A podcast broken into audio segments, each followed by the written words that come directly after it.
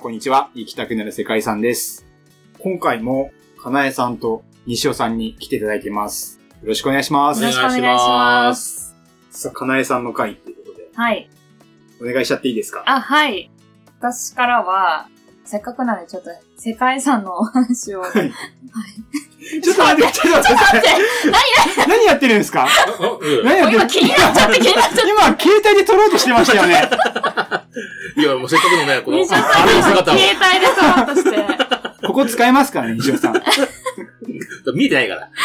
見えてないけど。はい。声、まあ声だけだから。声だけ。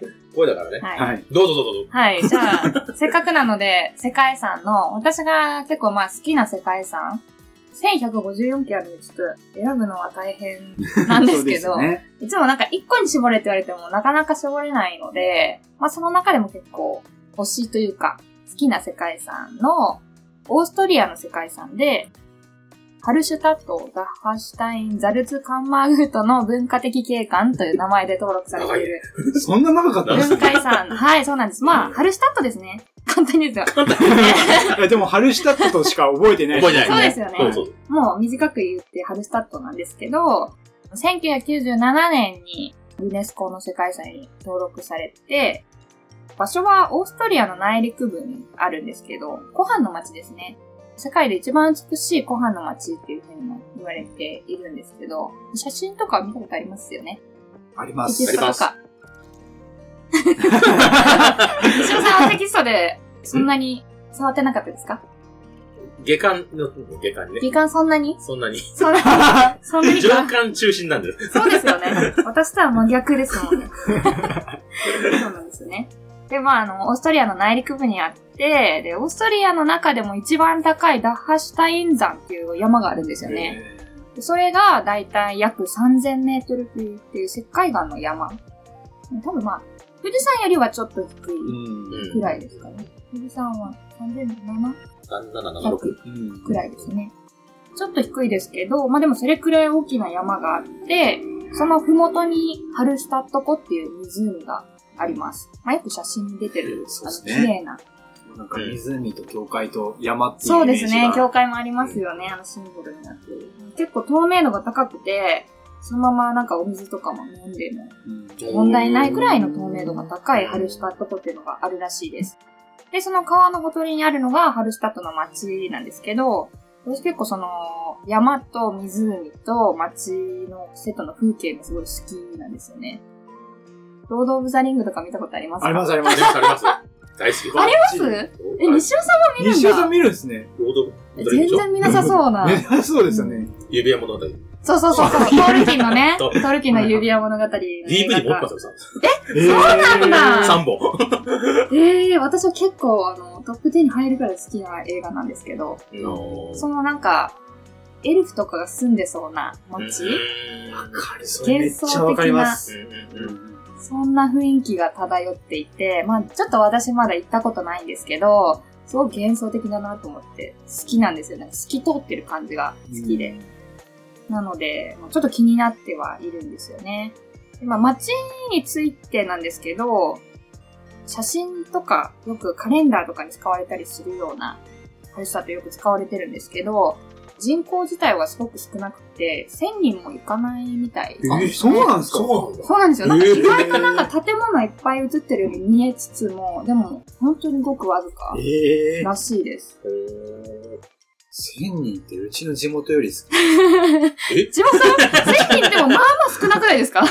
やっぱ小学校とか、そうもうそのくらいの。そうね、学校の生徒数で、そうそうそう。1000人で結構マンモス校ぐらいとは思うけど。ああ、確かにそうですね。ちょっとでもそのくらいだよね。ね。うん。だから、みんな名前覚えられちゃうくらいですよね。あーそっかああーじゃあもう、ネットワークがすごいですね。そうですよもうねちょっと、そこの中の誰かと付き合ったらああ、ちょっとさ、すぐバレるパターンまあ、ドロドロになっちゃいそうな。嫌 だそういう話ね、好きですからね。みんな。本当に。ーみんなってなんか巻き込まれたけど。そう、何の話だったっけ？えっと。そう、人口はね、1000人も満たないくらいすごい少なくて、まあ、ただ旅行客が多いので、人では結構賑わってるのかなっていうイメージですね。で、まあ、わずかな土地にそういった建物が建てられていて、本当に必要最低限のエリアで自然と一緒に人々が暮らしてきた歴史っていうのが残っているみたいですね。世界遺産としては、まあ、自然が結構規模が大きい、美しい自然があるんですけど、文化遺産として登録されてますよね。ご存知だと思いますけど、はい、そうなんです。そこからしてる。そこからしてる。さすがに。で、まあその中にも、あの、さっきミドさんがおっしゃってたシンボルになるような教会があったり、あれはカトリック教会みたいなんですけど、木造建築とか、あの石像の建築もそうですけど、いろんな建物が建っていて、人々のこう文化っていうのもしっかり残ってる場所みたいで、あの結構観光も自然も見れますし、あとは人の文化とかも感じ取れて、いいスポットなんじゃないかなって、うん自然だけじゃないみたいな。なので、すごい気になっている場所ではあるんですよね。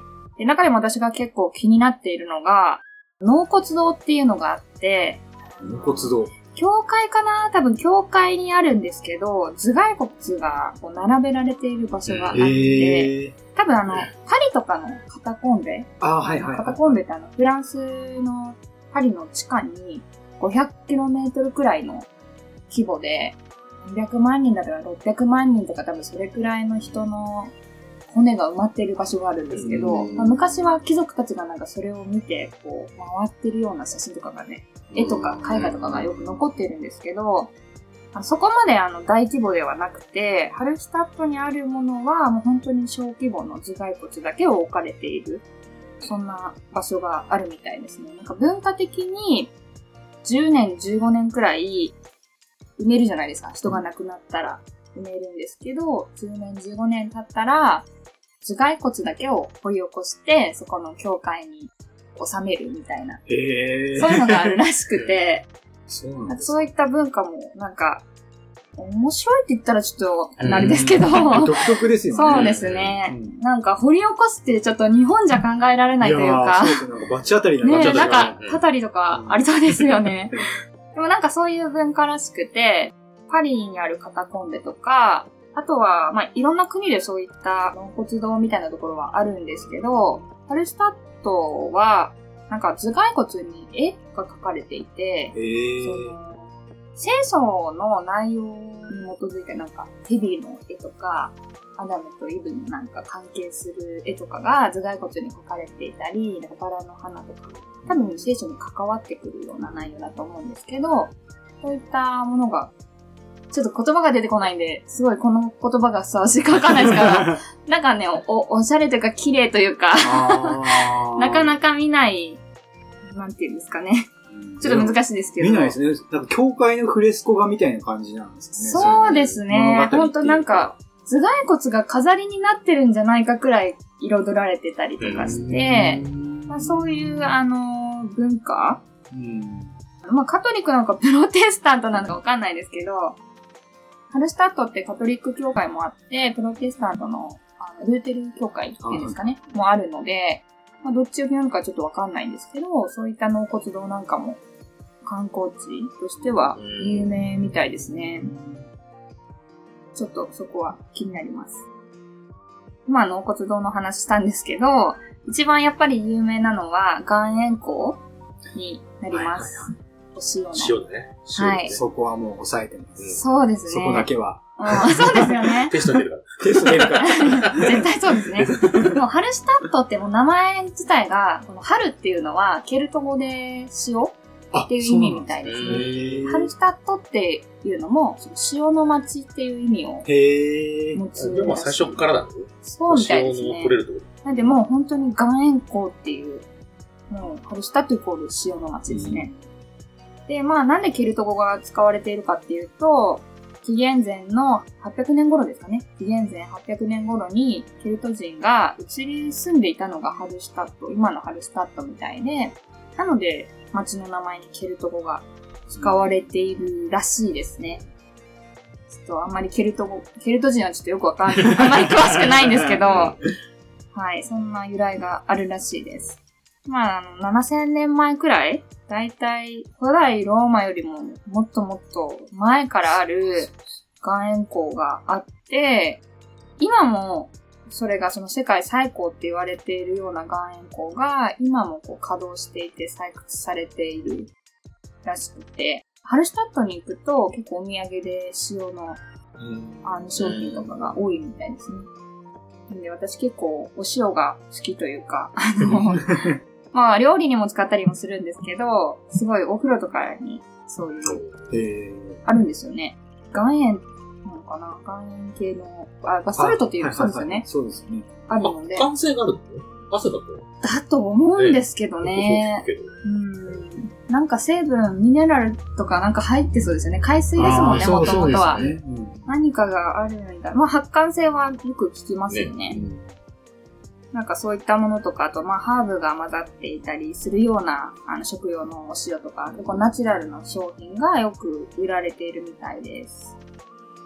なんか西尾さんから質問は大丈夫ですか？そうそう、ここまでちょっと質問どうですか？質問、はい。質問。やっぱあの、塩を作った、なんか、オーストリアのなんか名物とかってええあんのかな塩が名物なんで、そうだまあなんかやっぱ、なあの、なんか塩、まあ、塩釜でこう、なんかやったりとか、そういうのって、んあんまこう、オーストラオーストリアかの料理がわかんないんですけど、まあ、使うのかなと思って。ですね。なんか、どうなんだろうな。結構サーモンとか美味しいって言うんですよね。あ、そうなんですか？へえ。オーストリアって海に面したっいいなのかいいな。のけか内陸だ、内陸ってでも川が繋がってんすか？ですかね。とか、あと湖があるんで、そこで取れるお魚、うん。お魚料理は結構美味しいって知ったんですけど、ちょっと北海道に近いか。ら。そうなんですよ。そうなんですよ。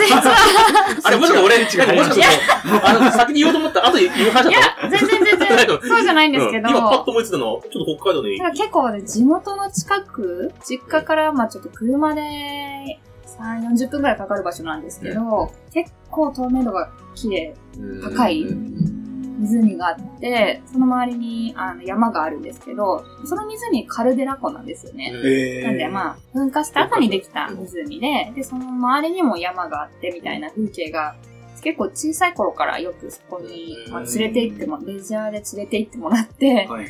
なんでなんかちょっとこういう、もうスケールが全然違うんですけど、うん。なんかちょっと湖がなんか好きだなっていうのがあって、今うん。日ちょっと取り上げてるんですけど、それちょっと熱くなっちゃった。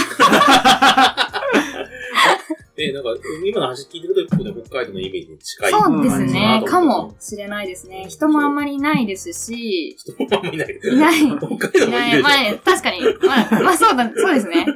まあでも、うん、そんなゴミゴミしてなくて自然が綺麗でみたいな感じで。似てるかもしれないですね。あと白鳥なんかもいるのでう、ん北海道にもいるんですけど、オうんーストリアのその、ハルシュタット湖には多分白鳥がいる、なんか写真で見たことあるんですよね。そういった生き物とかもいて。まあでも、食べ物は本当に魚はよく聞きますね。先はちょっと調べてなかったですけど。そっちの方が詳しいです。そうですね。お酒調べればよかったな。絶対美味しいですよね。いや、美味しいですよね。お水も多分美味しいですし、すごい多分お料理も美味しくなりそうですね。なるはい。質問大丈夫ですか？大体、はい。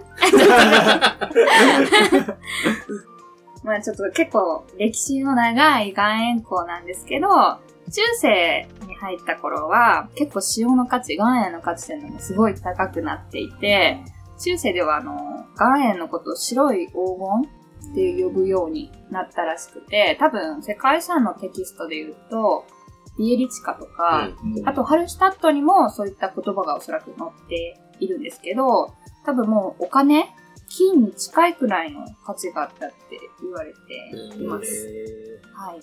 で、まあ16世紀くらいに神聖ローマ帝国が国有化されて、ハルシュタットは後にハプスブルク家の財源になるんですけど、ハプスブルク家って一体何なのかって話なんですけど、スペイン系とか、ウィーンのオーストリア系とかいろいろあるんですけど、そのハプスブルク家はウィーンを拠点にしていたハプスブルク家で、お金もすごくあって、政治的な勢力っていうのもすごく強かった一族なんですね。世界遺産で言うと、シェーンブルン宮殿とか、あの、すごい大きなバロック様式の城ですかね、あれ。西尾さん、わかります？でもバロックの要素絶対ありますよそうですよね。バロック、どここ？まあちょっと派手めな感じのデザインだうん。でしたよね。まあそれくらいやっぱお金があって、ハプスブルク家の拠点にしてたシェーンブルン宮殿、離宮かな？シェーンブルン宮殿もやっぱ結構豪華で、フランスにあるベルサイユ宮殿の倍近くのお部屋の数があったらしくて、うんベルサイユ宮殿っていうのは部屋の数大体700って言われてるんですけど、その倍なので、シェーンブルン宮殿は1400くらい部え屋があったらしいですね。もうトイレ何個あんのって感じですけど、い。すごいですよね。トイレもお風呂1400もって、うん。日本にあるんですかね？そのくらいあるいや、ないんじゃないですか。て。ないでしょ。ないですよね。ないですよね。むしろ一番大きいのって何なんですかね？姫路城ですか？どうしようかな。迎賓館とかどうだ迎賓館か。赤坂の迎賓そうなん館。1400はないですよ。はな、ないか。日100あ本でるそこまで西尾さんのうちぐらいじゃないですか。あああ、確かにくらい。だ。誰なのにしようって言ってますよ、みんな。ちょっと玉屋さんが来られたので、玉屋さんにもはい。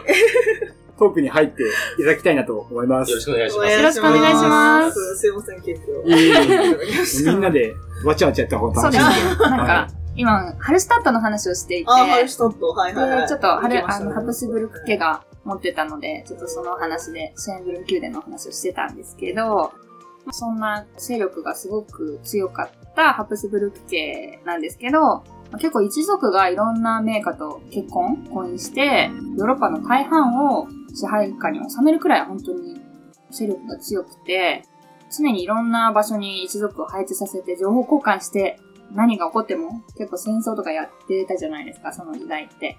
何が起こっても優勢になるような、その体制っていうのが多分整えられているくらい、本当にいろんなところにアンテナ張って、みたいな、そんな一族だったらしいんですね。で、18世紀くらいだと思うんですけど、ハルシュタット以外にも岩塩湖をハプスブルク家が所有するんですけど、西尾さん、知はいって。ますよね？世界遺産です。世界遺産の岩塩湖。あ、そうです、そうです。ね、ちょっと安心しますね、今。これはね、最初に登録されたね、一件だから。そうですよ。今思い出した感出てるけど。12件のうちの1件じゃないですかね。そうですよ。目の左右に行き具合が尋常じゃないスピードで。すごい目泳いでましたよね。今めっちゃ泳いでた。頭の中で日光の謝辞が出てくる。ドキッつって。本当よかったっすね、玉屋さん来てくれて。ですよ、もあ危ない危ない。う。目、目がめちゃめちゃ泳いでましたよ。そうなんですね。ビエリチカもハプスブルクが所有することになるんですけど、まあそれで、まあお金がたくさんあるんでね、地下に100メートルくらいの坑道を作って、礼拝堂もできて、まあ大きな塩でできたシャンデリアなんかが有名ですけど、ただまあその前、12世紀とか13世紀あたりの時は、ポーランド王国がビエリチカの関営港を独占していて、その時もポーランドの財源の大体3分の1くらいが岩塩だったらしいんですよね。なんで本当にお金みたいな。日本で言うとおお米？もっとかな？まあね、日本他の単位が残る国高だったから、もうね。とかですかね。になるんですかね。で、まあ、それを後にハプスブルク家が所有するので、本当にあの、盛大なとか、まあ強かったでしょうね。簡単に言っちゃいましたけど。そんな一族に所有されていたハルシュタットなんですけど、あでも自然とかすごい残っていて、あんまりなんか開拓とかされてないんじゃないかなって思うので、まあ、それはすごい唯一良かった点なのかなって自分の中では思っています。で、まあ最後なんですけど、私のハルシュタッツの魅力みたいなのおが、お魅力っていうかね、ここがなんか良さそうだなというか、まあ、湖も綺麗で結構水もそのまま飲むことができるくらい透明度が高くてって言われているので、本当に、なんだろう、そこに映る緑とか山の影とか、まあ秋は紅葉が映ったりとかすると思うんですよね。空気もやっぱ澄み渡っていて綺麗なので、私はなんか冬に寒い時期にちょっと行って、雪が降り積もった時の景色も、ハルスタットは結構写真とかカレンダーとかよく使われてるんですけど、その雪がちょっと降り積もってる景色見てみたいなと思っていて、うーん。確かになんか真っ白の、なんかよく写真にも写ってますよね。あ、そうそうそうなんですよ。なんかそれがすごい幻想的で。凍るか水。こあーれぐらい寒い感じか。あ、これね。どうあどうなんだろうなんかその私の地元にある、さっきお話しした湖、支笏湖っていうんですけど、うん凍らない、なんか不凍湖って言われてるんですよね。あーなんでだろう。コスコって凍らないの？凍らないらしいですよ。実際にちょっとわかんないです。まあでもうん、冬に行っても確かに凍ってはないんですけど、うん凍らないんですかね。氷張ってる写真は見たことないかもしれないですこね。湖ですよね。やっぱなんかその雪って音を吸収するじゃないですか。はいなんかすごい静かなんだろうなっていうのはなんか、写真見ててもなんかすごい静けさみたいなの伝わってきます伝わってきますようね。ん神秘な感じというか。そうですよね。なのでまあ、ちょっと冬に行ってみたいなっていうのがありますね。冬に行って、多分朝方から夜までこう太陽の光がこう湖に反射して、角度にやっぱ動きが出ると見えてる景色とか色とかっていうのも絶対変わってくると思うので、日が昇るくらいのタイミングに起きて、いや素敵ですね。そう優雅ですね。なんかもうね、想像してるのがちょっと気持ち悪いなって自分では思うんですけど、そう、なんか朝寒い時に起きて、ちょっとあったかいコーヒー飲みながら朝日眺めるみたいな。あもうもうそれはもう住んでるんですね。そうそうですね。なんか住んでる感じになっち旅行じゃないゃう。ももう住んでるう、住んでるんです。確かに。あちょっとでもね、滞在したいですね。数日間くらいは。まあちょっとそうですね。長いスパンを持って行くっていうのもいいですよね。そうですね。なんか、いいから頑張れば日帰りで、本当に頑張れば。私、日帰りで行きました。ああ、あれちょっと行ったんですかのでちょっと、まあ、もうちょっとゆっくりしたいですけどね。できればちょっと冬に行って幻想的な、まあ、空とかも含めて見てみたいなって思いますね。結構行った人の話とか聞くと、やっぱ息を飲むほど綺麗だったとか、うんまあ時期にも、なんか時間帯によっても全然見る景色が本当に違うらしいんで、人それぞれだとは思うんですけど、死ぬ前に思い出したいとか、あと、なんだろうな。え、でもなんか、それは何回か、私もなんかびっくりするんですけど、聞いてて、それこそ家族で行った人とかは、自分が死ぬ時は、家族で春したとこを見た、あの風景を思い出して死にたいみたいな、死ぬ直前に思い出したいみたいな言う人がいるくらい、やっぱ幻想的で好きな人にはいい場所なのかなって思うので、はい。いずれは行ってみたいなとね思っています。はい。世界遺産学ぶ人だったら誰もが思うんじゃないですかね、ハルシュタットねは。あの、写真もいい感じのところで撮ってますよね。うん。あとなんか、岩塩湖も、トロッコかなんかに乗って、山の上まあ、でそうそうそう。行くんそう。ですよね。あれ、そうなんだ岸壁をこう掘り進んでいく感じですよね。そうですね。なんか入り口、白い入り口がなんかあって、岩。全然行ってないですよ。まあでも、玉屋さんいろんなとこ行ってるから、そうですね覚えてないかもしれない記憶が飛んでるかもしれないですね。覚えき一個れない。一個覚えられない。なんかそういうちょっと冒険的な楽しみ方もできるんじゃないかな。すごく行ってないですけど、おすすめです。行きたいっす。確かに。あれ、ハルシュタットは文化的景観文化的景観ですね。そうですよね。はい。ザ文化的景観ですそうですよね。ザですよね、本当に。なんか、象徴的な遺産ですよね。っていう感じの、ハルスタットの紹介。あーありがとうございまはいす。西尾さん、いいですか？素晴らしい。素晴らしい なんか、質問ないですか？質問ないですか？まあね、塩というのはね。塩について語り出す。敵に塩を送るなんてこともありますからね。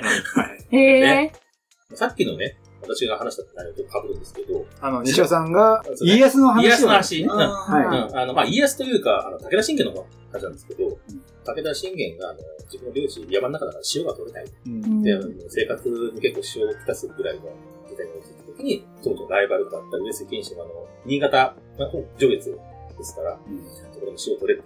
だから、まあ、敵国かもしれないけど、まあそういう事態に陥った時に、うんじゃあ、うちの塩はあげるよと。敵国なにもかかわらず、そういった塩を送ったことが、こう、敵に塩を送るみたいなことうーん。全然話変わ違いますからね。豆知識でしたね。ちょっと、塩っぽい雰囲気になったところで、しょっぱかったな。しょっぱかった。かなえちゃんの回なのにね、全然話が違う。急に振るの？締められました。いや、なんかないかなと思って。こんな感じで大丈夫ですか？大丈夫です。大丈夫ですか？大丈夫でしたか、むしろ。あ、めっちゃ楽しかったです。本当ですか、はい。よかったです、それは。また、ぜひぜひ、はい。西尾さんも、かなえさんも、たまやさんも、話していただけたら嬉しいです。はい、ぜひ、よよろしくおろしくお願いします。願いします。いつでも。ありがとうございます。今回は、かなえさんから、ルシュタットの回でした。ありがとうございました。